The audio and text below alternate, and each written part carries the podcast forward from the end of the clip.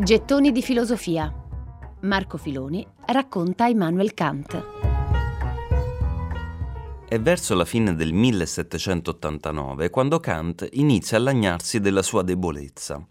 Sono molti i passi delle lettere in cui parla di questa debolezza e a partire dall'anno successivo iniziano a manifestarsi i segni di quella che con ogni probabilità sarà una demenza senile. Da allora in poi scrive sempre di meno e in poco tempo la sua solita lucidità si fa sempre più rara. Alla perdita di senno si affiancano precarie condizioni fisiche già alla fine del 1803.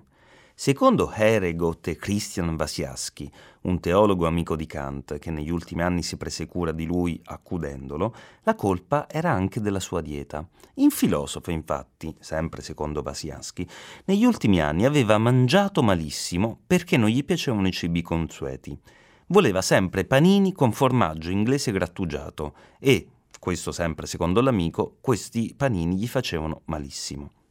Ma Kant non ne voleva sapere e Vasiansky, che fu anche il suo primo biografo, ci dice che lui insisteva con violenza nel proposito di appagare il suo sregolato appetito. All'inizio del 1804, però, il filosofo non riusciva a mangiare praticamente più nulla. Il suo biografo ci dice che trovava tutto duro e tutto insapore a tavola balbettava, non dormiva più e nonostante in un'occasione sorprese il suo medico destandosi dal suo stato semicosciente, il senso della convivenza umana non mi ha ancora abbandonato, gli disse, per gli amici che lo andavano a trovare Kant vegetava anziché vivere.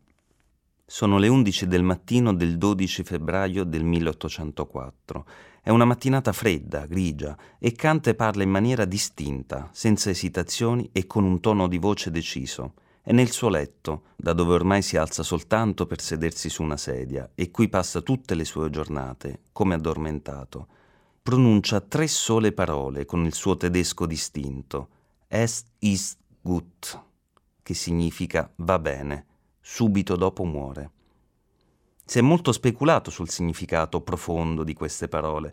Erano sì rivolte a Vasiaschi, che dopo gli inutili tentativi di farlo bere la notte prima, gli aveva offerto un po' di vino e acqua. Più semplicemente, però, è probabile che volessero dire che su andava bene così, bastava così, aveva bevuto abbastanza e forse ne aveva anche abbastanza della vita.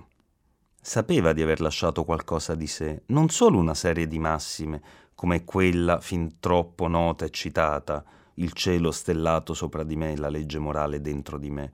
Kant ha lasciato molto, la sua riflessione rappresenta il punto teorico più alto dell'illuminismo. Ha dato un contributo di fondamentale importanza nel pensiero occidentale e come nessun altro ha conferito un'impronta alla filosofia moderna. La sua lezione, per chi vuole ascoltarla, è ancora viva, ancora oggi. Gettoni di filosofia. Marco Filoni racconta Immanuel Kant.